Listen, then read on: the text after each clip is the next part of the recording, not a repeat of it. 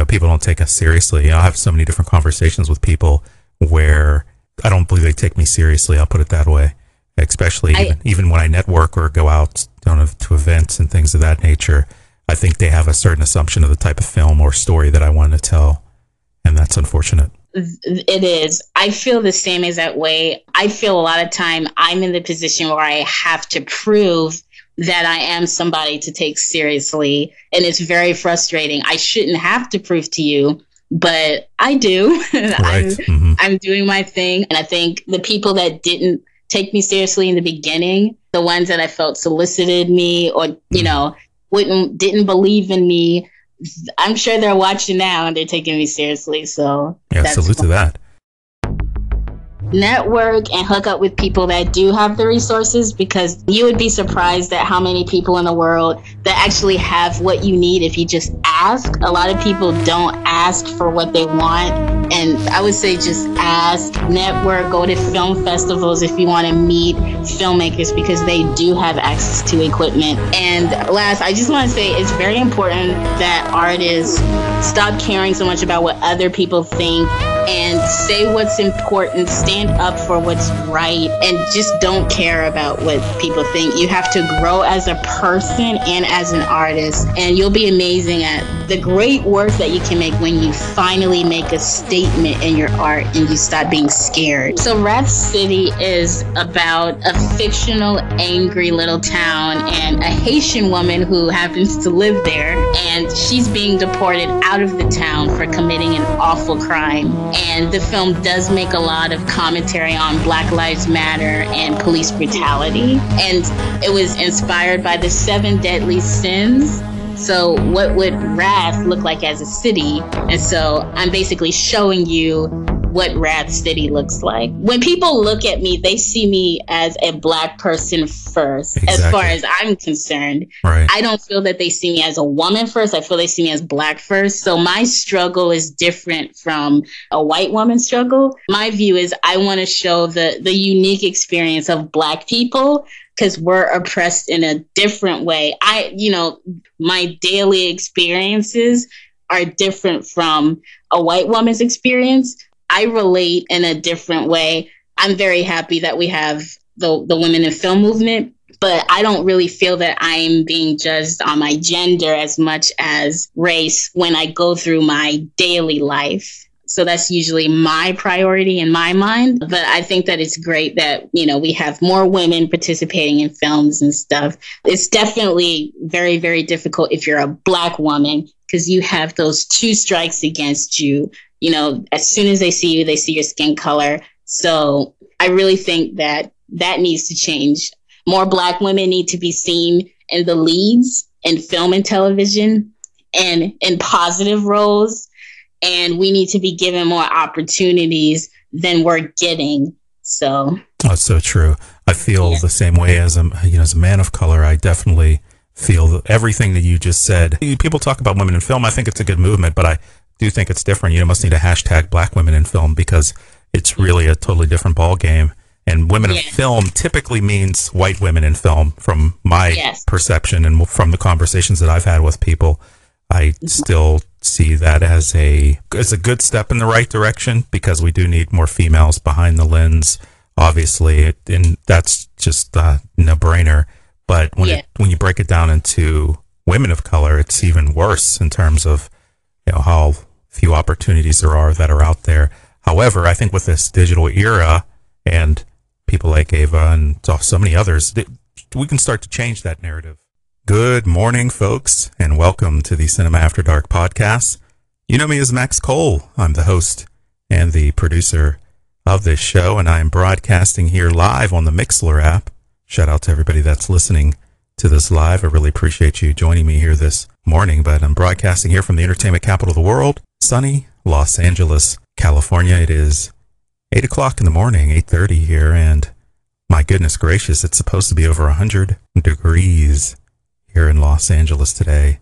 So I am sitting in the air conditioner and trying to stay cool because it's already very, very warm this morning, but there's nothing but blue skies.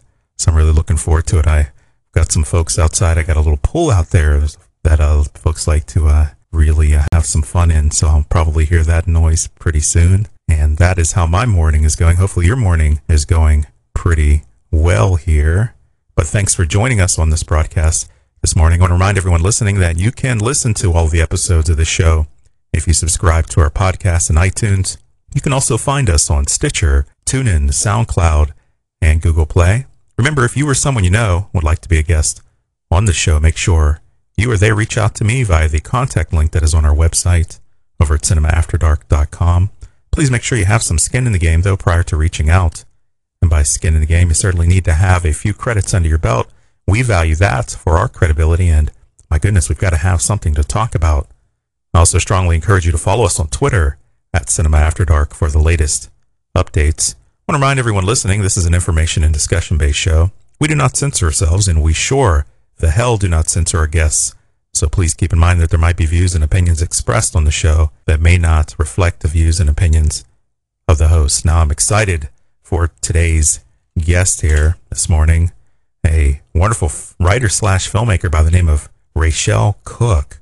Let me tell you a little bit about Miss Cook. Rachelle Cook is a award-winning filmmaker and founder of the production company RMC Pictures, she often writes about love and justice, with music and spoken word often leading the narratives. She particularly likes to put women of color in lead roles. She wants to give them an opportunity to tell their stories. In 2015, her short film, sometime around January, was nominated for Best Short Film at the Shauna Shea Film Festival. In 2016, Mount Washington, another one of her shorts we're going to talk about here, won a special mention award for Best Indie Film at the LA Film Awards. And we're going to talk about that quite a bit. And we're going to also talk about her latest film, too. So I'm really looking forward to having her on the show. And let's bring her on the show, Miss Rachelle Cook. How are you this morning? Hi, Max. I'm doing good. How are you? I am good. It is a pleasure to have you here today. So I appreciate you hanging out here early this morning. Are you in Los Angeles? No. I actually live in Massachusetts near Boston. Okay, so you're not East Coast time then. So it is 11 o'clock in the morning or so, 11.30 there around? Yeah. Yeah, 11.30. Okay, cool. Well, let's dive right in here. I appreciate you coming on again. And shout out to everybody that is listening to this live. If you have a question here for Rachelle, feel free to plug that in the chat and we'll make sure we get that question over to her. But let's start with your backstory. Give our listeners a little bit of context. Would you mind sharing where you were born and raised and how you got started in this whole entertainment thing? I was born and raised in Louisburg, North Carolina. And it was actually through dramatic circumstances that I ended up in Massachusetts. It, you could literally write a film about it. But basically, I attended public school for the first time at 14. And then at, in college, I thought I wanted to be a journalist, a sports journalist, but I eventually got bored with it and I started taking filmmaking, like beginning videography classes. And I really liked what we were learning and the professor told us that we should make our first film through Campus Movie Festival. Oh, yes. Yeah. They would supply the the camera and the editing software, so I took that opportunity to make my first film through there. And the second year when I did it, I I got chosen as one of 16 films to screen oh, wow. out of 44. Mm-hmm. And eventually like at first I just wanted to make an animated movie because I love animated cartoons and comic books and stuff. Oh, me too. But yeah, but it was too expensive, and people kept telling me I should make a short film so that I can familiarize myself with the process. And I really didn't want to do it. I was so against it, but I'm really glad I did because I learned to really love it. It was very therapeutic for me. I was able to express my emotions and my feelings and everything that was going on with me at the time through film. And I loved it so much that I just kept going and I haven't been able to stop. Wow fantastic. Cool that you liked you know, animated cartoons. Me too. And it was interesting that you mentioned sports journalism. I love sports journalism. Actually, it's something that I've even an area that I've been interested in. Even sports broadcasts, for that matter, uh, always intrigued me. That that's sort of how I got into doing broadcasts myself. I watch a lot of sports, and I used to listen to sports broadcasts all the time, and still do. So, oh, wow. yes, but uh, you know, sports journalism is really cool So it's cool, first of all, for a female to be interested in that because you don't usually hear those stories often. And uh, it's really cool that that's something that you kind of shift gears with, and you know, obviously dove into cinema. Now, I kind of wonder, you know, this whole film thing, you know, where did you really gather that inspiration, you know, to be a storyteller? So when I was a child, I was always creating stories in my head or like playing with my siblings and pretending that we were in movies.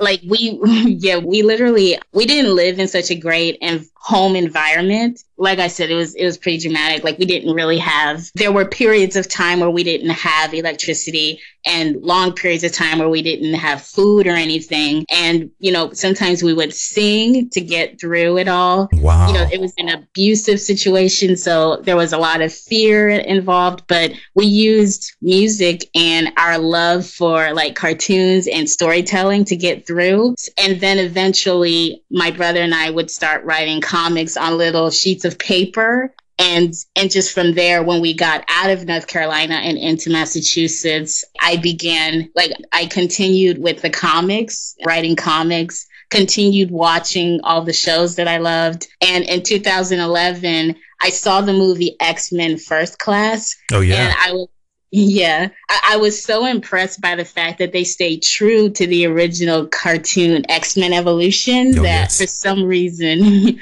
it literally sparked something in me where I wanted to create my own my own cartoon movie. I, I have no idea why. I just respected the fact that they stayed true to the to the X Men Evolution cartoon, and I was like, you know, I really want to be involved in this world somehow wow but I I love writing and I love storytelling. It's it's like one of the greatest things ever next to sports. So, by the way what sports do you like I love You watch it? football. I'm a Carolina Panthers fan. okay okay cam newton Can't nice stand the Patriots. I can't stand them. nice you're in you're in massachusetts and you, that- you can't stand the patriots that is no, I fantastic i love that as i'm a steelers fan i'm from pittsburgh so that is Oh, great okay.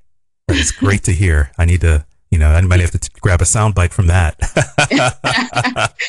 uh, And I I also love the NBA. I've been watching basketball since since I was like a little girl Nice. when Michael Jordan was was dominating. So I absolutely love basketball and I could I can watch any team in any any game from basketball. very cool. Yeah.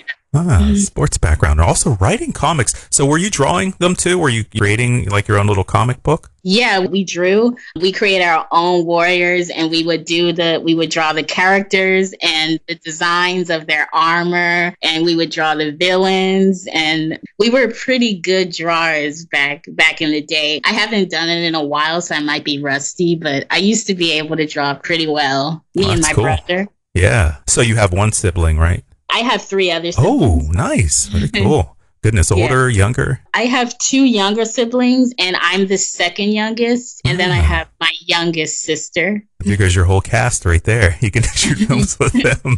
That's fantastic. Wow. Now, are they supportive? What are their thoughts about everything that you're doing right now? Because I think it's pretty cool. Obviously, it's kind of foreign to some folks, and you know, obviously, this generation is is different than even my generation in terms of film being a possibility as a career. But what do they think about you being a filmmaker? Well, sometimes people have parents that don't really, you know, support it. That some people have those parents that are like, "Oh, you can't make money with this." But with my mom, like she really doesn't care. Like she's she's very an independent woman and she she encourages all of her children to be independent. She encourages me to do whatever I want with my career and my life. She doesn't like she doesn't have those views at all as far as oh you can't really make money with this. You know she knows that i have a good head on my shoulders and she's always encouraging me to continue making films. And she does give advice as far as other guidance in life like what road like what things i should i should look into as far as a career. Like she always talks about I have a state job, so she always encourages me to keep it because of the pension. Oh yes, But yeah, absolutely. but she doesn't yeah she doesn't pressure me or force me or anything and she's always there for me when i need her for advice she watches my films and and i know that feedback from family is not very helpful but she does offer some feedback so she's very encouraging Well, you know what? Sim- I'm going to say one thing. Feedback from yeah. family is actually pretty good because they look at your films through a different lens. So it's cool that she give you a little bit of feedback there. But please continue. Uh, and my siblings are kind of a different story. Like they're, you know, I I love them, and you know they're they're great, but they're they're kind of they do their own thing, you know. So so I have to kind of I have to go to them and be like, I'm I'm having this event or I have this film out, and then they would want to support me just just to support me, but they're not into the same things that I'm into. Where we're all kind of I'm kind of like very different from them. Like we're yeah. we're all very introverted, but I'm more of a social introvert, so they don't really like going to the events like that. But they're you know they're very loving and supportive, but just in their own way, I guess. not outright like that, I guess. Okay, I see. Yeah, I see. Okay. Okay. Do they ask you like film advice or what your thoughts are on certain movies when you watch films together? My sister, we actually, my older sister and I actually have a lot in common as far as sometimes we get into these deep conversations about, it's mostly about music actually. Oh, cool. Yeah. Yeah. To be honest, this is going to sound so odd, but I'm more of a music fan than I am a film fan. Oh, yeah, I, absolutely. I, I understand that. Yeah. Yeah. I enjoy music way more. I enjoy talking about it way more. But because I can't play instruments, I use that passion and love of music in my filmmaking. And my sister and I, we get into deep conversations in that way. And she does show interest in the films that I made because some, because the latest short film I made was at the house actually where she lives and she had a bunch of questions and we would, we would get into deep conversations about it. Oh, cool. That's good. Yeah. Yeah. Music fan too. Yeah. It's hard not to be, to be honest with you. So much good music out there too. And, yeah. and music and film, I always say is the perfect marriage. That's for sure. It is, yeah. Now, obviously, you're a woman of color in film. I have to ask you this as a man of color in film because that question's going to come up, and questions about us, you know, being people of color in the film industry, are, I think, are super essential. Are there certain people that influenced you when you got started? Because I certainly have some influences, but would you mind sharing some of yours? Yes. So I actually the influences that I have definitely Rod Sterling. He he wrote and produced the Twilight Zone. I mean the old Twilight Zone, not yeah. the new one. That doesn't count. The old Twilight Zone. I absolutely love it. You know, he used a lot of social commentary about human nature, like the errors, the faults of the human and, you know, oppression. And he he had a lot of commentary on equality you know, and it was so rare at that time to call people out and call humans out the way that he did. But, and he did it in such a clever way. You know, it was very suspenseful. There was a lot of misdirection in his films, you know, a lot of twist endings. I think that he's like my favorite writer ever. I absolutely love that show. Uh, his his writing and his show is a huge influence on my writing and the direction that I like to go and am going in film with the misdirection and the social commentary and the twist endings. I love that. An- another, yeah, awesome. I, yeah. Uh, another person that I love is Alfred Hitchcock. Yeah, me too. Um, and, mm-hmm. Yeah.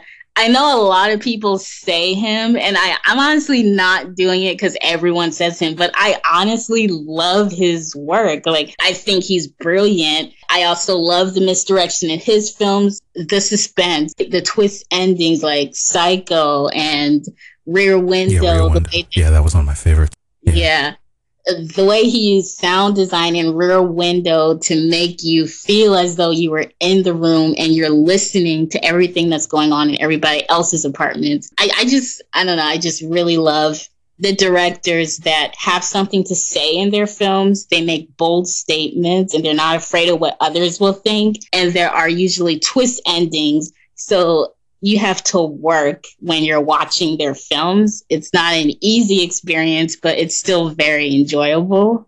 Oh, very cool. Did you like Vertigo? I feel like I've tried watching the film and I still don't understand it, which is okay because I'm I'm gonna go back and continue to continue to watch it and try and understand it. It's I do love the the fact that the man is obsessive. You know, I I love subjects of obsession yeah. and manipulation. that the dark part of human nature. I love movies about that, and I love making movies about that. Absolutely. So I really appreciate, yeah, I, I appreciate movies about like crazy people. You know, it's still difficult for me to understand, but I'm gonna continue to go back to that movie and continue to watch it because, like I said, I like working for working for the understanding and being challenged when I'm watching a film. Oh, salute to that. Me too. The audience is very smart. Uh, you know, I also like the birds. I, but I, you know, with uh, Vertigo is cool because you know one of my favorite actors is in that James Stewart of that era. So I love James Stewart as an actor. He's, he's just a tremendous yeah. actor.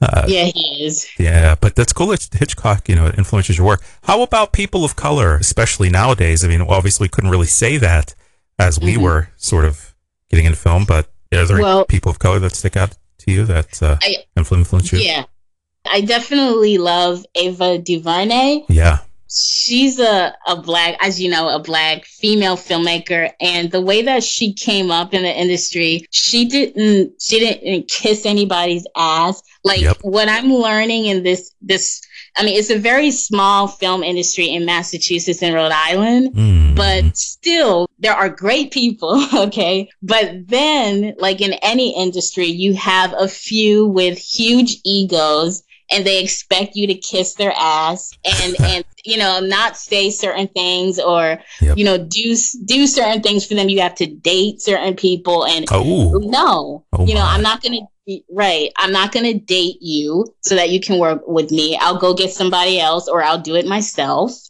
I'm not going to kiss your ass. If I have an opinion about your work or whatever, I'm going to say my opinion. I'm not going to not say something because I'm afraid it's going to offend you. I'm going to be myself. And that's how Ava was. She didn't lose her integrity. She didn't kiss anyone's ass or have sex with anyone to get where she was. She did it her own way. And she, and yeah, she Absolutely. ended up making her own films and you know, making the first $100 million film budget as I a know, black right? woman fantastic. Yeah, she she's amazing. So I definitely look up to her. That's the route that I'm going. I'm going to do this my own way. I'm not kissing no one's ass. I'm not dating you and I'm going to be uh, myself. wow. and, so that actually really happens. There are people out there who I guess I, I don't even know how you would describe like describe that. They solicit yeah. you for sex yeah. and to date, I guess, for relationships for for help with film? Well, I don't experience that. it's just how I took certain interactions. Oh um, my.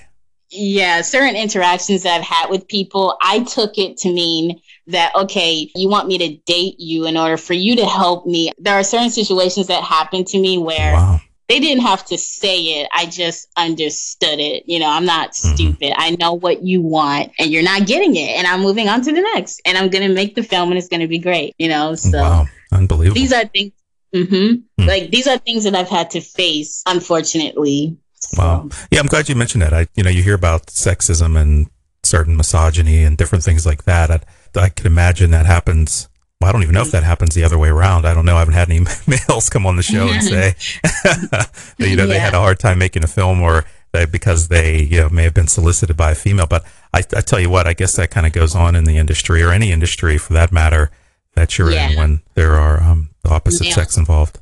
Yes, when when it's a male dominated industry and you're a young, attractive female, it's definitely going to happen. You can't get away from it. Wow. It's just wow and accept you know you have to accept it and handle it accordingly so i would imagine it would be the same if it were a female dominated world perhaps and there were a mm-hmm. lot of uh, handsome men that were joining too so maybe that's just a human yeah. thing i would hope yeah. that it's just a human thing uh, rather yeah. than a um, a gender specific thing now what are your thoughts on hashtag women in film the whole movement you know especially coming from the angle of a woman of color Hmm. So I have, how do I say this well? So as far as the whole women in film thing, I'm definitely in support of more women being in the lead roles as far as directing because we don't have any female directors. Well, we have them, but we don't have a ton like male directors. I mean, we don't have a ton of female producers and a ton of DPs in the camera department. Right. So I and definitely, writers too. yeah. I definitely support that. So I think that that's great that they're doing that. When people look at me, they see me as a black person first, exactly. as far as I'm concerned. Right. I don't feel that they see me as a woman first. I feel they see me as black first. So my struggle is different from a white woman's struggle. My view is I want to show the the unique experience of black people because we're oppressed in a different way. I, you know, my daily experiences are different from a white woman's experience. I relate in a different way. I'm very happy that we have the, the women in film movement, but I don't really feel that I'm being judged on my gender as much as race when I go through my daily life. So that's usually my priority in my mind. But I think that it's great that, you know, we have more women participating in films and stuff. It's definitely very, very difficult if you're a black woman because you have those two strikes against you. You know, as soon as they see you, they see your skin color. So I really think that that needs to change. More Black women need to be seen in the leads in film and television and in positive roles. And we need to be given more opportunities than we're getting. So that's so true. I feel yeah. the same way as a you know as a man of color. I definitely feel that everything that you just said. People talk about women in film. I think it's a good movement, but I do think it's different. You must need a hashtag Black women in film because it's really a totally different ball game. And women yes. in film typically means white women in film, from my yes. perception and from the conversations that I've had with people. I mm-hmm. still see that as a as a good step in the right direction because we do need more females behind the lens, obviously, and that's just a no brainer. But when yeah. it, when you break it down into women of color, it's even worse in terms of you know how few opportunities there are that are out there.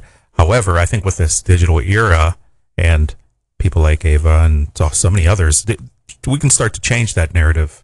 So I'm really glad that uh, you mentioned that and we're able to share some of your perspective on that because I'm always curious to hear how it feels from women of color that are out there doing this thing. Yeah, definitely interesting, especially as a man of color. I could go on and on about that probably yeah. alone. I think we get typecast and, you know, people don't take us seriously. I have so many different conversations with people where I don't believe they take me seriously. I'll put it that way, especially I, even, even when I network or go out to events and things of that nature. I think they have a certain assumption of the type of film or story that I want to tell.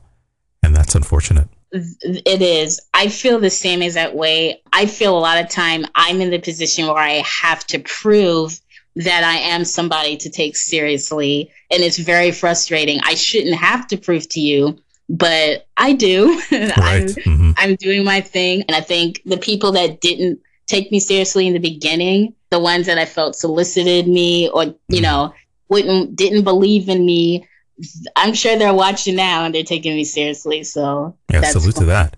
Yeah, good mm-hmm. stuff. Lady MD in the chat says integrity leads to success. Never compromise it. Great conversation, Max yeah. and Rachel. That is so true, Lady yeah. MD. And eh, remember, if you have a question for Rachel, feel free to you know, plug that in the chat, and we'll make sure we get that to her. Let's switch gears here and kind of dive into your work. Some other things that I want to talk about, but let's switch gears and let's talk about you know the film you released last year, Mount Washington. It's a short drama. I believe it has some musical influences too there as well. Would you mind discussing that film and tell our listeners a little bit about the film? Yes. Um, so it, this is a it's basically a short love story. It's about a woman that's in her room getting ready for a party that's about to happen. But the bad thing about it is her ex is coming to the party. Ooh. Her roommate invited her ex and this this whole party is happening right outside her door. Her roommate is pressuring her to come because they have a mutual friend there. You know like there's a birthday or whatever. I, I don't remember exactly because it was a couple years ago that i made it but right. she basically is she needs to go to the party and she's the whole film is just about you see her getting ready getting mentally prepared and emotionally prepared putting her makeup on putting her clothes on and in the midst of all of this she's thinking about when the relationship with this man was wonderful and then she's thinking about when the relationship broke down and when he hurt her. So it's narrated by music. So it kind of looks like a music video. And the music is basically what drove the entire story. The music is by local natives and they're they're an independent rock band from LA. Yeah. And. I yeah, the song is called Mount Washington and if you listen to the lyrics of the song, you understand why it's called Mount Washington because yeah. he's explaining how it's an uphill battle of, you know, bas- basically letting go of somebody that you once loved and were in a relationship with. At least that's my interpretation of the song. It's an uphill battle to let go of that person and move on from that person. He's still in love with this person. He can't get over her and he has hopes that they can be together again. And that's basically what the woman in the film is experiencing. She has hopes. I mean, yes, she's angry and she's very anxious because she's afraid that she might be rejected by him mm-hmm. when she goes to the party. Because this is what we're all thinking. If we know an ex is going to be there, we're scared because we're afraid to be rejected we're afraid that he might not, he or she might not feel the same way about us anymore. That's why we're scared. Uh, so she secretly has hopes that they, that he's still in love and they can renew their relationship. And I absolutely love the song. It's beautiful. I'm absolutely obsessed with it. And when I listened to the lyrics, the images of Mount Washington, the short film, came to mind. They wow. they just yeah they just sprung to my mind. I didn't I didn't have to write a script as far as dialogue and stuff because the images were already in my mind. I could have literally made this film without a script. Right. Uh, it's like almost like a music video treatment. Uh, yeah. You know, did, did, they have a music video for the song? Do you know? Did they eventually? Uh, I, I don't think so because whenever I would search the song on YouTube, I never found a music video. Huh. Interesting. It. Yeah. Yeah. It's cool that you made a film out of that. I love music videos and just the influence of music and that again, that perfect marriage between music and film. I think that was one of the things that got me into music video directing. That's really how I started my film career was through music videos. So I love them. Oh wow! Independent music videos. They had a music video program at Musicians Institute, which was great because you really dove into music video production, and it was cool to be around. And I was already, you know, uh, you know, somewhat of a, uh, I guess, professional in it at that point, but it was just worth doing because there's so many great bands and artists that come out of that school. And it was cool to be able to network and to still be able to network with some of those people because the indie movement is just awesome. And for me, I, I can't like a song's great and I think it's nice to listen to music and you get your own interpretation of that visually in your head. You can apply it to your life. However, when you watch a music video, it does something different, doesn't it? Yes. It I, really I love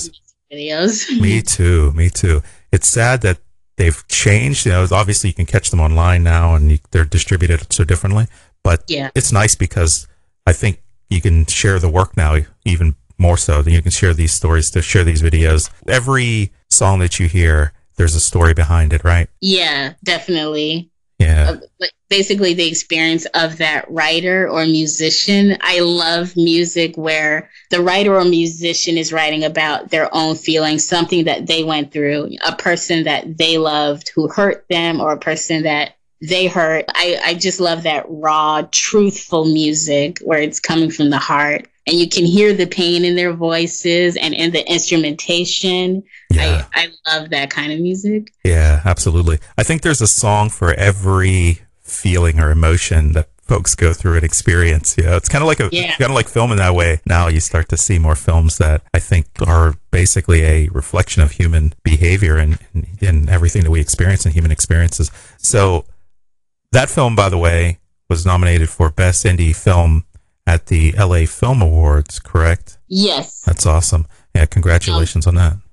Oh, thank you. It actually won a special mention award there. Oh, fantastic. yeah. So I was very I was very shocked, but you know, it's a great film festival. I'm I yeah. I'm so speechless, you know, that they that they liked the film that much to to give me an award for that. But Oh my goodness. That's isn't it awesome when that happens? My goodness. Yeah. You can't control that type of thing. It's one of those things that you know, it's got to be right for the universe. The universe has got to provide that. And because you can't control accolades and awards, you know, just try to make a good story and hopefully it resonates with people. At least that's my approach. I'm sure you take a similar approach. You know, you don't. Yeah. definitely I feel like this is speaking as somebody who's I've screened a lot of films at film festivals and I've won a few awards, but I feel that just because a film, just because my film gets into a film festival, it doesn't necessarily mean that it's a good film because there are great films that don't get into film festivals and a lot of times film festivals is just like politics and things like that. So I never take that for granted. I know that I can always be better in my filmmaking and I always strive to be better, you know, so. Well, yeah, and politics I would say are uh an interesting part of it depending on the festival. But there are a lot of honest festivals out there that are looking for certain specific stories. And I think that's the thing with film festivals. They're looking for certain specific stories. There's usually one programmer and there are people that review the films sometimes. Yeah. sometimes there aren't. There's sometimes there's just one programmer. So uh, you're limiting it to whatever that perception is of your film that person's perception is of your film or the, the you know that group of people's perception is of your film. Secondly sometimes they have time slots and they have to get specific fill a specific time space. So if like if your film's good, but there's a film that's two minutes as opposed to four minutes, then sometimes they'll take that shorter film or the longer film, yeah. depending on the festival. So it can be subjective, but I think it's great to have your film in film festivals. That's what we aim for. We want to uh, get the films out there on screens and you know yeah. be you know be able to if, even if you're able, not able to go to film festivals, you want to make sure that folks have an opportunity to watch your film. Yeah, and that's a good way to sort of gauge how the outside community is perceiving your film, perceiving your work. Is it resonating with them? Obviously, it is. So yeah, that's quite an accomplishment. I think you know getting your film in festivals. I love film festivals, but we'll talk about that more in a bit. I want to switch gears and talk about this excellent recent film of yours, Wrath City. It's a short drama. Would you mind telling our audience a little bit more about this film? Because I believe there's a lot of commentary on you know, Black Lives Matter and police brutality. Yes. So Wrath City is about a fictional, angry little town and a Haitian woman who happens to live there. And she's being deported out of the town for committing an awful crime. And the film does make a lot of commentary on Black Lives Matter and police brutality. And it was inspired by the seven deadly sins. So, what would Wrath look like as a city? And so I'm basically showing you what Wrath City looks like. Interesting. Interesting. What inspired the story? Was that the can you dig into that a little bit more? So basically a lot of big things inspired it. So I, I was taking this workshop, this writing workshop in Boston, and I was the only black woman there, of course. Mm-hmm, and mm-hmm.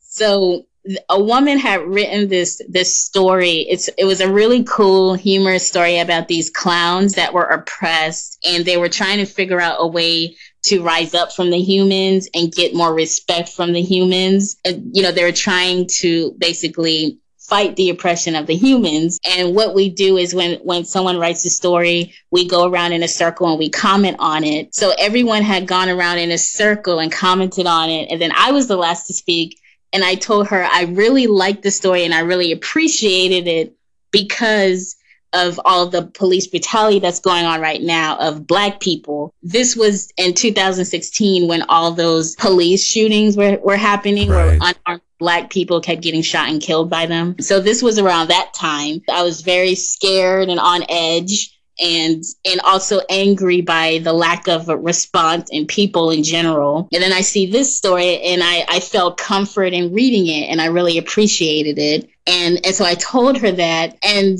immediately she said, "Oh no, it's it's not about that. It's about the bathroom laws, for instance." And then hmm. I felt awkward because after that everybody changed the subject. I had made I mean, not not a lecture or whatever, not a, a dramatic speech, but I had made comments on the police brutality. I, I had made comments on the oppression that Black people are going through, and you know, I thought that it was very important. And we're not talking about that. You know, they just they just moved on to a different subject. No one had any comments. I felt ignored and I felt marginalized and I felt stupid and I shouldn't have. So so at the end of that class, I was fuming. I was fuming inside. I, I was pissed off. Oh yeah. so right. you know, the teacher at the end of each class, she gives writing prompts and she asks us to come back to the next class and write a short story on it. So at the end of that class, she said, I want you guys, okay, so picture the seven deadly sins. I want you guys to write a story on a city based on a sin. And I picked Wrath and I came back with the short story Wrath City. So it actually started out as a short story I, I wasn't planning on making a film out of it. I was just doing it because I was pissed off at wow. these people. yeah, yeah. That's interesting. And. I wanted to show them their hypocrisy. And I was frustrated just in general about people's lack of concern and a lack of a response about the police killings of Black people and the injustice, you know. So I was basically calling these people out, basically. And eventually it, it led to actually making the film. Wow.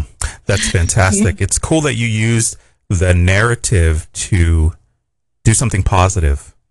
And yeah. I feel like that is an interesting uh, component. I think, you know, as a filmmaker myself, I have been inspired in a similar way. A lot of the films that I've told, especially my short films, I'm still working on the feature thing, but you know, my short films have also been very similar in that regard. There's been influences. A lot of them have to do with social issues or issues that I think are important. So I've tried to really remain positive in my approach to storytelling. It's cool that you were able to do that too as well. It's something that I certainly uh, appreciate as a, as a filmmaker. But we've got a question here, private message from somebody in the chat. Lady MD would like to know, uh, you know, as a filmmaker of color, do you feel compelled or inspired to tell stories that discuss issues relating to the, the whole Black Lives Matter movement, police brutality, etc. Do you feel that sort of responsibility? I don't know if that's the right word, but mm-hmm. does that inspire you uh, as well? Well, it's funny. Like somebody actually asked me this question. Somebody, um, like a friend in real life, had had asked me, "Are you?" Because they noticed I have never made a, a political film or a film on social issues. Yeah, uh, this is the very first one that I've made, and and he asked me, "Are you doing this because you feel obligated to, since you're black and it's like blowing up in the news?" And and he's white, mm-hmm. so I kind of like I was I was like, um, okay, pause. What does he mean by that? And and then I had to like, um, okay, um you know, don't get upset over that question. It's it's a valid question. Um, but but the truth is, I don't feel any pressure to tell any story or make any film. Um, I've never made a film that I didn't feel passionate about. I've never written anything that I didn't feel passionate about. If I make a film, it's because I feel very passionate about it and I'm inspired about it. Usually, what happens, I write and I make films if I'm feeling like pissed off about something or or if if I'm in love and yeah. I really want to express that emotion or if I'm very sad and you know I do it based off of the inspiration of my feelings during that time in 2006 I was legitimately scared I was very angry at the way people were responding mm-hmm. even my on my Facebook, I didn't see a whole lot of response or conversation over this. And it's kind of hurtful because it's like, okay, do y'all care about my life? I mean, I don't know how to feel about this. Mm-hmm. So I felt very, very passionate about this. And I was very angry at the circumstances, feeling insignificant in that workshop. And there were other circumstances that inspired this too. I was at a filmmaking event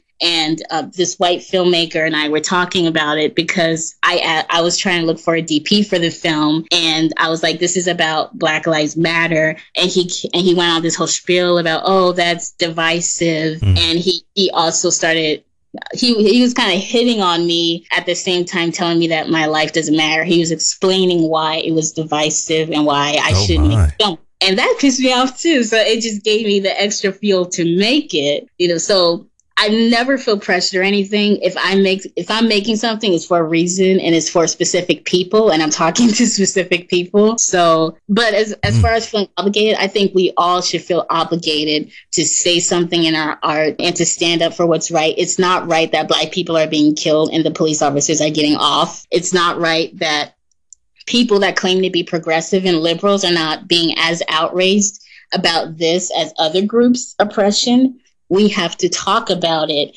It is our responsibility as humans to post about in social media. We're living in a social media world. We can influence revolutions through social media. And if you have a gift like, you know, making films, you should put that in your art and talk about it. It's absolutely our obligation to do that. Oh, salute to that. That is an excellent, excellent series of points there. It's cool that you're using film to express yourself too. I want to start doing that more myself. It's something that I feel is really important. And I think some of your best work comes out of our, you know, our emotions. And that's, that's because we can, that's a, a human characteristic that we all have and no doubt about it, there's people that feel the same exact way. By the way, Lady MD says inspiration brings forth great things. Thanks for answering that question, Rachel. So, oh, oh thank you for the, the question. Yeah, salute.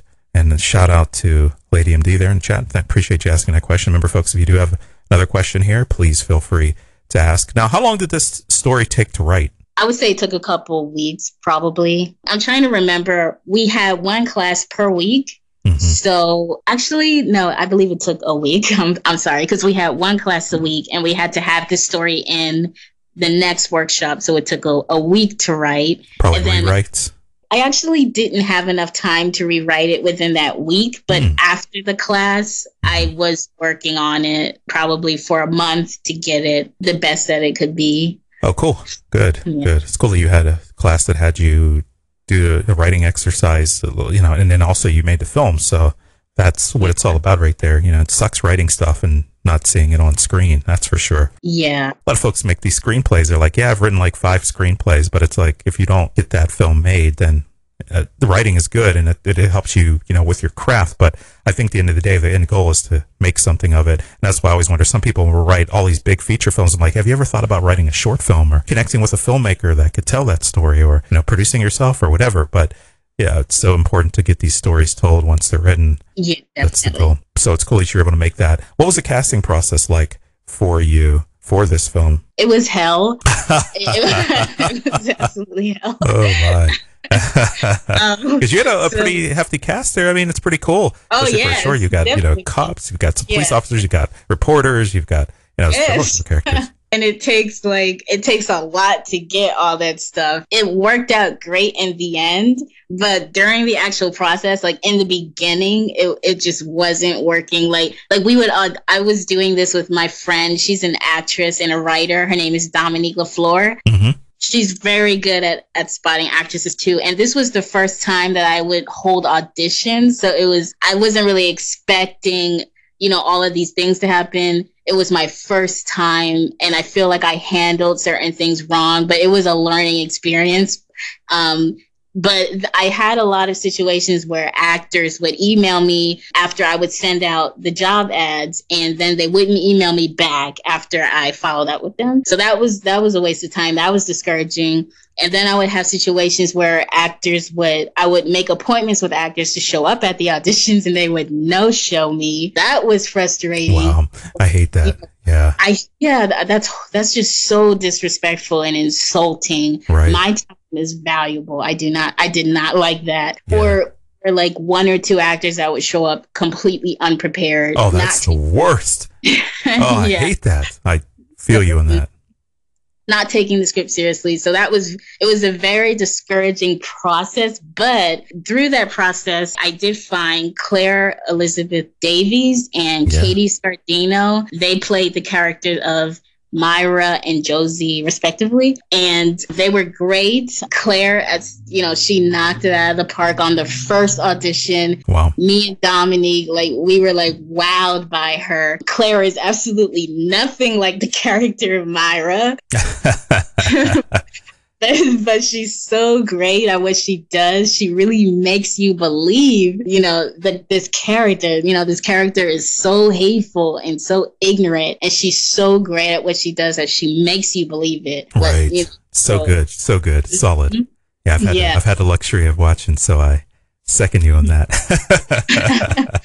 Yeah. Uh, Katie, the character of Josie, she's supposed to be naive. She's supposed to be kind of the comedic relief Yep. She's not hateful, but she is ignorant and she swears she's a good person and she probably is, but you know, you need to take your white privilege and and, you know, responsibly. You need to not be ignorant about these issues and you need to fight against it and not justify it. And that's what Josie does. So I needed that kind of person that that can play charming but naive at the same time and Katie Katie was great at it at the audition. So I found I found those gems and I had to fire a person, you know, mm, for, yeah. for a week role. And I ended up casting Sean Brown last minute, like mm-hmm. two days before the actual shoot. Wow. Because, Did a good job. Yeah. Yeah. Um, as, as, you can imagine, it's hell when you have to fire someone, yeah. you know, because because of several missed rehearsals. You need to take your work seriously. Salute um, to that. Even. Chris in the chat says that time is precious and uh, yeah. that's the truth. But yeah, you're right about that. I oh, there's no that's just something that everybody's got to take seriously, especially if you're doing yeah. this. If you want people to take you seriously, you've got to put in the time. And those that do have successful careers, typically, yeah, it's it's really that simple. And that goes for any career. You got to put in the time, got to put in the work, got to be serious, got to be professional. Yes. So Sean, he did an amazing job He's very professional, very reliable, and he's a great actor. I thought he did amazing. And he only had two days to rehearse the entire script, and that's what he did with it. Like, that's wow. amazing. So I, I, hope I can. Uh, yeah, he was he was fantastic. So I I hope I can work with him again in the future. Oh yes, see that's how it works right there, folks. You go, you do a good job, people will remember. That's yes. just the way it is. It's how this industry works. That uh, that working relationship there is so critical. You know, people want to work with people that are serious, focused, determined, have good energy, that are there for the same purpose that you're there, and that's to create a good movie and to get it done, to have fun while you do it, and to uh, you know just kick ass. You know, that's that's what it's all about. yeah. Yeah. Last but not least, there's Laika, Laika Lucien. Yeah, Lucien. yeah. She, she played the the character of Marie, mm-hmm. and this was actually the first film she's ever done. She has a theater background, so she's she's um she's mainly a theater actor. So I actually we we worked very hard in rehearsals. Um, I had to retrain her for the camera because right. theater acting is different from film acting. Oh yeah, they're very um, big sometimes, yeah. very dramatic. yeah, so we did. We you know she worked so hard during rehearsals, and we were able to basically retrain her from the, the theatrics, you know, to to the mellow, um, composed, basically numb Marie character. So so she did amazing, and I was I was very happy with the way the casting worked out in the end. But in order, like where where I was, how I got there, it, it wasn't fun. I was actually kind of wondering about some of the challenges. So casting was one of them. Any others? Yes. Um, you can think well, of that really stuck out.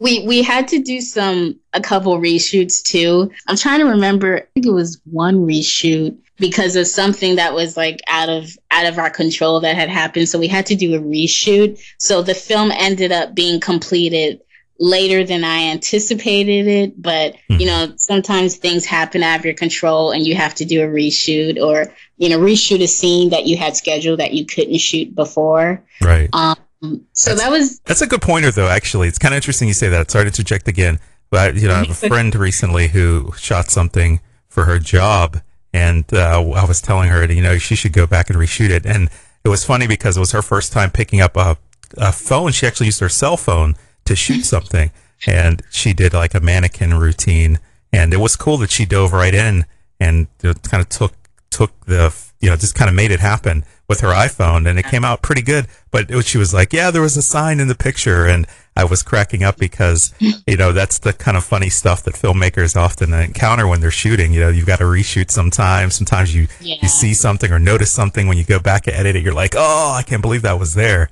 So it's, yeah. it's cool hearing your, uh, you know, your, some of the craziness that happens. But when you reflect on that, it's what helps you grow, right? Yes, definitely. This whole pro like this was the most ambitious film I've had to work on. Um, it's the most ambitious film I've made and produced. Um, it, it took a lot to get the final product. It took a lot of blood, sweat, and struggle but it was very it's very rewarding in the end to see the final product it's finished it's done and we did the best that we could out of it and honestly this is preparing all of us for feature filmmaking because you know when you're doing a feature you have to make the tough decisions like firing people reshooting yep and it this experience also taught me how to, you know, I was able to retrain a theater actor to film. And right. by the way, Chris in the chat says it's good that you were able to help her transition from the theater acting into film acting. So that is awesome. But please continue. Just wanted to say that. Oh, oh, thank you. Yeah, that was definitely a learning experience. It's very fun to work with actors and, you know, because I take workshops hosted by actors to teach directors how to communicate with actors because I don't have an actor background. So I want to try to communicate with them in a way that they can understand. So, you know, I, I was able to use those techniques during the filming of Wrath City. And I hope that it paid off. I mean, oh, yeah. You know, if I get a good uh, response, then I know that it all paid off in the end. So, right. And you may not even see the benefit of that now. And, and what I mean by that is that that actor is going to be impacted by that for life. So wow. you may not realize your impact with that relationship, that, that interaction, but how that echoes out throughout that individual's obviously their career as time progresses, her, her career, that's going to certainly be an experience that may transform their lives. And obviously, you'll, hopefully that reflects itself in, in the film too, as you said. But there's little things like that I think mean a great deal. They really do. And not only that, not only does it help her growth, but it also helps your growth as a filmmaker too, to yeah. have that interaction. So film is such a collaborative experience. I find that everything that happens during that collaboration is so critical, even if you don't see the benefits of it and the way that we can perceive benefits of it. The benefits of it can sometimes help in, in ways that we don't even really imagine. And it's important to reflect on that sometimes. So, that's true. Yeah, so salute to that. That is really, really awesome. By the way, real quickly, location too. You you shot at a friend's apartment, right, or or house, or what was that? How did that work? Yeah, it was actually uh, the house that I live in right now. oh, cool. Well, that's that's even better. That's fantastic. So you already were from. See, that's great because you have a controlled space and uh-huh. you can shoot whenever you want. it's great.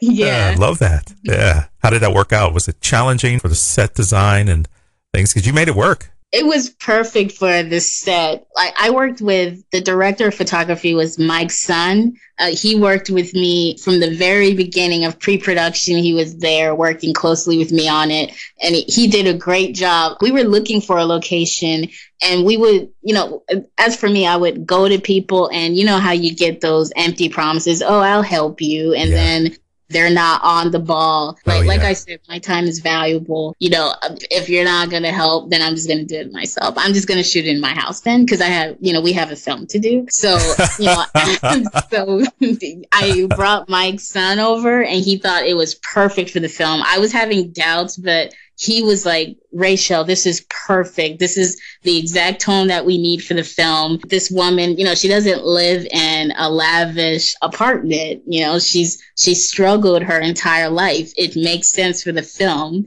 And the set dressing, I got some fake newspapers made, some oh, fake no, you said it. You said, oh no, you did. You trumped it. brutal, brutal. Oh no. Sorry. Just, oh, fake news. Yeah. Oh God, it kills me. But uh, yeah, please continue. Sorry, I had to. so I, I got some yeah some fake newspapers made and we we spread it out on the floor in the living room and you know I took my old beat up shoes and I placed them there. I just I just took what was around the house and placed it there to make it look like you know there was a struggle there and like she was living in that corner for the for the last few days so i'm very happy with the set design too and the cinematography that Mike Sun did he's yeah, like job. one of the most talented DPs I've ever worked with. Oh, cool that you got to collaborate with him. By the way, he did a great job, and it's cool the mood of the film.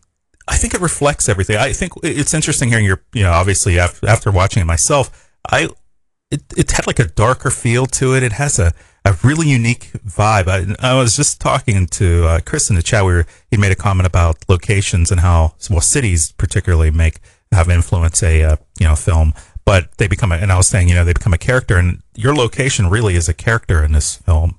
Yes, so, that's so true. So it's cool, and it starts a certain mood. I think that's for folks that are listening to this that are creating films themselves. It's so important the locations you choose and how that impacts the film. Sometimes I think it's better to even take a backwards approach, and most of the time, especially with indie films, you want to write the film potentially around the location that you have available too, so that you can actually get yeah. the film made. but, yeah. but also that character does become a part of the film. So yeah, that is that is a struggle that a lot of filmmakers have. Sometimes they'll write scripts for locations that they can't afford, and then it doesn't end up getting made. Yep. So uh, yeah, that's definitely true. It's better to write for like an apartment or a park or something, and it challenges me personally to be extra creative and create an extra unique concept. If i'm if i'm writing a contained script it's you know it challenges me. How can i make this one location film be you know the most interesting and most entertaining film? I like challenging myself in that way. Oh good stuff. That is fantastic. I do yeah. too. That is great to hear. Now the most beneficial parts of this creative process here quickly what were the best parts? I mean, the, when you when you think back, you reflect on this. What really stuck out is like something that re- was just fantastic. Like this, you know, you just felt really good about obviously completing it, but anything that sticks out? Definitely the collaborative process. Um, it it took a lot of collaboration to make this film possible. In post-production i worked with our sound mixer rick murray mm, and yeah. he taught me how to properly sound design and sound edit a film how to probably how to properly get it ready for editing as far as merging and synchronizing audio and video files. So he it, is it was definitely a, a collaborative process. I collabor- I collaborated um, very closely with Mike during pre-production. So you, you know, we did test shoots, and nice. you know, he he taught me things that I didn't know before. Uh, this was definitely preparation for a feature film. I learned how to properly produce and produce the film and edit. You know, so I would say it's definitely the collaborative process, learning from the people that I worked with. Fantastic. Oh, yes, that is what it's all about right there. Yeah. Does this have a message? Oh, the film?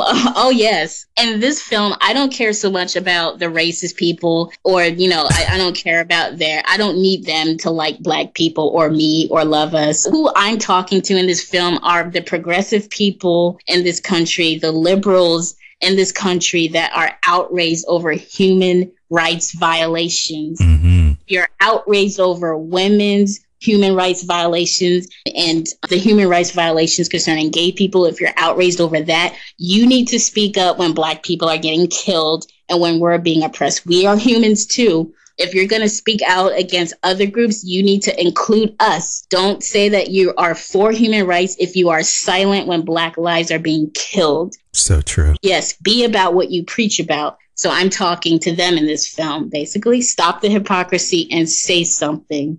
Wow. When we die. So that is a hell of a message. Yes. My God. Now, yes. film festivals. I know that's probably one of your goals. What are some of the goals for this film? So I'm I'm actually figuring out other ways besides film festivals nice. because a little online we, distribution, a little uh little Vimeo link. Are you gonna well, uh-huh. everything mm-hmm. ends up on Vimeo, but I'm definitely figuring out other ways to distribute. I'm researching a lot. I may look into colleges and universities. Great um, idea. I, yeah, because they need to hear this too. Like, this is a message that needs to go around the entire country. So, I'm not going to depend on just film festivals. It's my responsibility to get it out there, not somebody else's. So, I'm definitely researching and I'm looking into different ways to get the film seen. In fact, do that. I'm telling you, that will work. I've had people that done that for documentaries. So many different. You have to target schools. Schools will bring you in. They'll pay you to come out and to talk about and show the film you will be surprised how many people don't really utilize the education system to tell these stories. You have to oh, do that. I'm telling you, you will receive great, great, great feedback, especially even around the country. So I would really look into that, you know, and then sharing the, the link with folks and getting into the right people at school districts and not even just college. Of the middle schools will love this stuff too. So, you Wow. there's certain you can do that for sure. So, oh, good stuff. Especially, I would definitely do that. yeah, look at social look at certain social groups too that there's there's a lot of avenues, let's put it that way. We'll uh, maybe have to share some some resources with you offline just to let you know that there's avenues out there. I work in education too, on the technology side of education and you know, I'm constantly being able to watch films at certain events and they'll bring people out. So, yeah, just uh, keep that in mind and make sure you use that resource because you, it'll also spark discussion about the film, which is what you want. And I think you have a lot of talking points here for sure. Yes. So, yeah, it's uh, fantastic. What's next for you? um, I'm basically editing this other short film on women's rights, and it's basically a black woman's perspective on the women's rights movement as well as the whole Trump controversy and it's basically a black woman's perspective of that i i can't get into a lot of i can't get into the details because i'm not really supposed to talk about it Right. but it's it's definitely i'm working on it i'm editing it and it should it's a short film that will be out next year so i'm working on that and i want to go back to the roots of the bittersweet love stories that i that i was doing before this year Yeah. that's narrated by music i i definitely want to continue to do that so I, i'm working on a script called not in love and it's based on this 1970s song by 10cc the song is called not in love so i definitely want to do that Oh, my. and yeah love that stuff. And and it's I love a good love story too. They're hard to find, and sometimes I, I like stories too that tell the darker sides of love because it can be quite dark. That's for sure. yes You know, you know, you, yeah. you, you want a happy ending, but my God, it sometimes it just doesn't end so happy, and sometimes it's just dark. yes because that's how my love life has been so I i want to tell this Shit, I tell I you what, tell the truth. I hear you. Mine too. It's been dark as hell. Let me tell you, Jesus, I could probably write all day about it. I don't because that pisses me off sometimes when I start to write about my own personal life. It just gets me irritated. There's been some, and there's been some good parts to that. You know, some really great friendships. I have a Oh. just a tremendous friendship with somebody who was a, uh, a a girl that I dated for quite a long time during my college years, and she's probably one of my best friends now. So I, that that actually came out of that really good came out of it. But I've had some dark interact, like some really just sucky. Sometimes you just meet people that just aren't right for you. You know? Yeah, but I do want to say quickly, even though it's it, my love life has been kind of on the somber side, I, I do I do appreciate. I can say some people can say that they've never been in love, but I've been in love at least once, like head over heels in love, and it's a beautiful, blissful feeling and experience, and that's something that you can remember forever and make films about. So I very much I very much value the fact that I was in love once and I can write about it. So even if there's pain, I Yeah. I'm grateful for the pain because it's it's all a beautiful thing. Oh, that is so true. I'm glad you said that. You know, I was getting kind of dark there. I was I was going down that way. I like I like a good dark story, but it's so nice to hear that you've actually experiencing that. And I think there's a lot of things that you can talk about when it comes to love, like heartbreak, and there's a lot of things that we go through that everybody can relate to. Yeah, yes, So, definitely. so yeah, it's uh, really cool hearing what's going on in your world. That sounds like a fantastic thing. By the way, Lady MD said love is a beautiful thing, so keep writing about it. And Chris said, "Now, so so true." And uh, he also wanted to he's like, "I'd love to see the uh, the film." And Lady MD said, "Wow, great conversation, great message." But you know what, Raeshelle? Uh, I'm so mad at you right now, and I'm going to do something to you that I do to all of my guests, and I've got to do this to you. And I hate to do this. I mean, you've been so fantastic on this podcast here, but I've got to do this to you, and it's just terrible of me. I really hate doing this, especially this early in the morning. I mean, it's obviously afternoon now there, but I know you're probably thinking about lunch, and I'm thinking about breakfast. But I've got to do this to you, and those that are listening, they're probably familiar with this, and I, uh, they have mercy for you. I just got to ask you if you are ready for it, and if you are willing to, uh, you know, participate in this. Okay, what is it? I can't tell you. That's the thing. That's what's so jacked up about Max here. I can't really tell you what this is, but it's something that I do to all of my guests. I it's just something that you even you have the option to continue with it or you can opt out of it. Okay, um, I'll say yes. I'm My prepared goodness. to sing if that's what You oh okay well maybe you have an opportunity to do that. Let me oh, wait. Let me just give you a second here. Let me give you a second to let it. Are you sure you want to go through with this? I mean, I can't promise you uh-huh. this is going to be. I I have to say yes because I'm very curious. Oh my goodness. It's amazing how people are so curious. I mean, you can tell them that something bad might happen, yet that human instinct lets them dive right uh. in. Oh my goodness. Well, let me not hold you back any longer.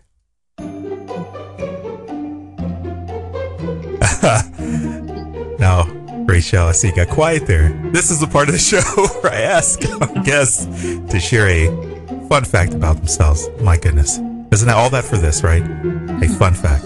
Now, this fun fact has to be something that people don't know about you. And we've had folks share some embarrassing fun facts. So if you've got one that's kind of embarrassing, it'd be nice to hear that. But I'm going to put the spotlight on you. A fun fact. Gosh, I'm trying to think. People listening have to find this out for the first time. Gosh, Anything embarrassing? Just thinking.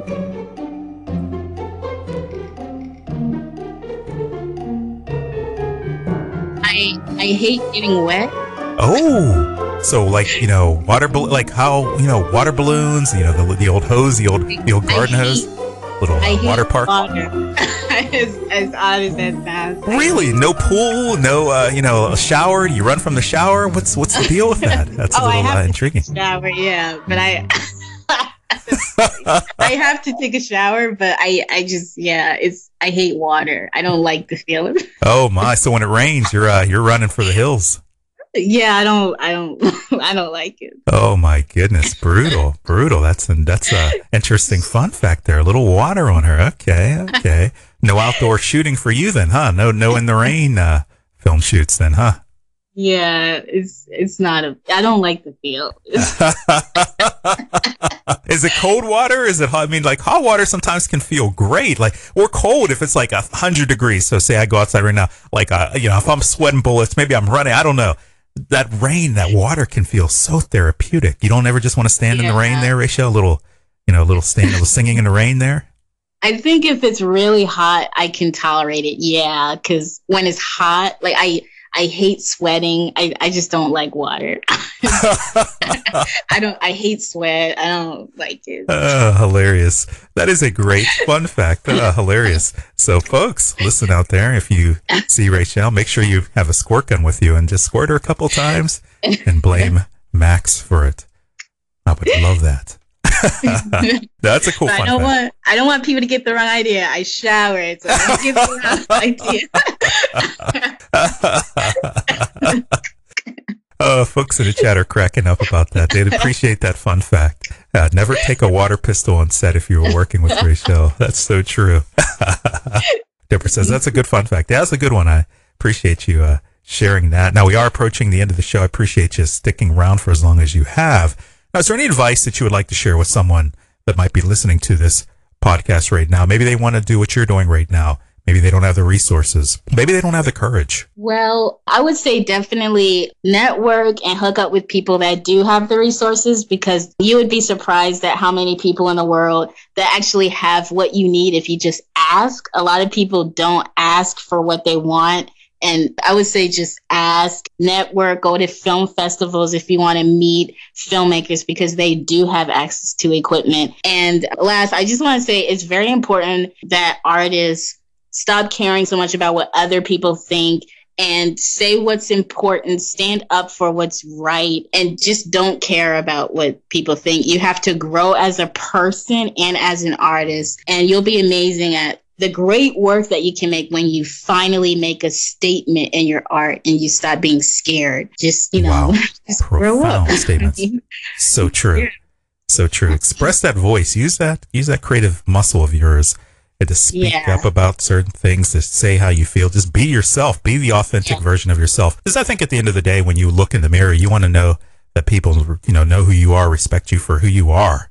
You know, you don't have to put on a Uh-huh. persona. And Yeah. when she said hook up with folks, no, no soliciting there, not a little, you know, not a, no sex going on there. You don't need to sleep with people or solicit them to Yeah. work with them. And I think that's a very, very important boundary that people need to set and establish for themselves in this industry. And I'm saying that as a male because that's ridiculous. And I think sometimes there's assumptions that are made and things like that. But you know, you, this is a business. You know, you, you can't mix your business with your pleasure.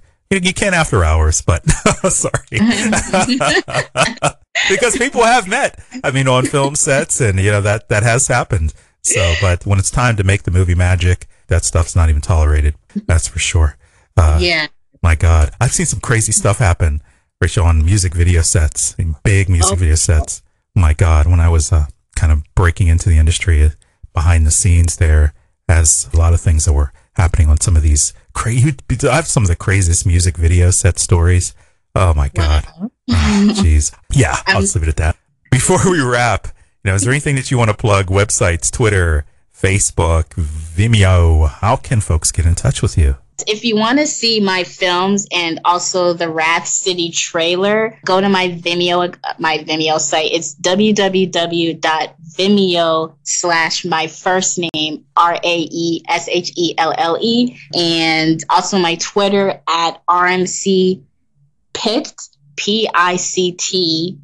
Uh, so you can you can basically get to me through those websites. Fantastic. I appreciate you sharing that. I'm going to plug that in the chat here, your Vimeo, and uh, that information will be included in the show notes for sure. So shout out to everybody that has been listening to this live and all the great participation there in the chat. Really appreciated all of that. Thank you. It's been fantastic. And by the way, uh, appreciate, you know, shout out to all those that um, are listening, not in the chat there. I appreciate you all tuning in as well.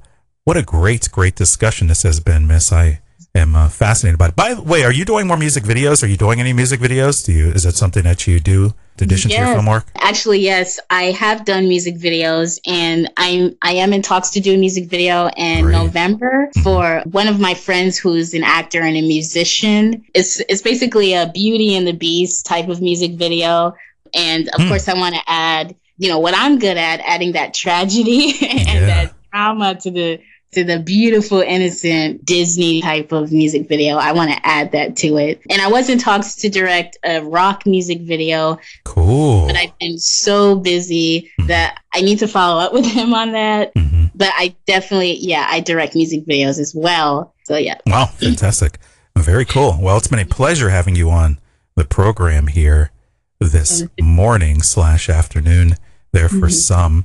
My buddy's Chrissy's in the UK, so it's uh, a little bit in the mid afternoon there, about eight hour time Oh. difference there. oh so, okay, yeah, Well- he's tuning in from uh, the UK there. But it's been a pleasure having you on the show. I got to bring you back here for an update in the near Oh. future. definitely. Thank you, Max, for allowing me to be on the show. I really had a lot of fun. Yeah, good stuff. Glad. I appreciate. It's my pleasure. I really appreciate you coming on and spending this morning. We had a little bit of technical difficulties there, but we worked through it. Yeah. and Those thank you for fun. being patient. Oh yeah, no worries, no worries. I I love this stuff, and I love having guests on the show that share wonderful stories that are doing, you know, just creating stories, inspiring others, using this wonderful platform we have to influence and impact the lives of others, and, and to be a voice. And uh, especially fond of women of color that are out there doing this, people of color, because it's a different ball game for us. No matter which way you look at it, it is just a different ball game. So it's I appreciate having you on the show to share your story with our listeners, and certainly re- give you some Godspeed ahead with some of the uh, stuff that you're working on, and you know obviously success with you know, your latest film, Ras City, is going to be fantastic. So I appreciate you coming on and chatting it up a bit. Thank you, Max. I really appreciate that. Absolutely. Well, folks, I think it's time for us to fade out here and go to a short break and some closing thoughts. Remember, if, folks, if you weren't listening to this live, you certainly can catch the podcast version here. It should be available in a few days. I'm behind on a few episodes. I've had a rather crazy week here, but we're going to get those up to you very soon. But ladies and gentlemen, that was Raeshelle Cook. Make sure you check out Ras City. Check out her work. Check out her Vimeo. Follow her on Twitter. My goodness, squirt her with a water gun. And and on that note, We will be back with more after this break. Again, thanks for listening live, folks. And welcome back to the Cinema After Dark podcast here this morning. Before we wrap, I want to thank our guest this morning, Miss Raeshelle Cook. What a fantastic discussion that was. Make sure, you know, you check out her latest work and check her out. She is somebody that is on the rise doing her thing in this fantastic film community that we have here, this indie film community. Really, really love it. And hopefully you enjoy it as much as I do. I want to send a special shout out to everybody that's been listening to this live here on this Saturday morning. I really appreciate you all tuning in here as you begin your day. And some of you midway through your day there. Hopefully your Saturday is filled with peace, kindness, and adventure. I also want to thank those of you that are tuning into the podcast version of this. Obviously, the show does not exist without your wonderful ears listening out there. So please continue to spread the word about this show. I would greatly appreciate that.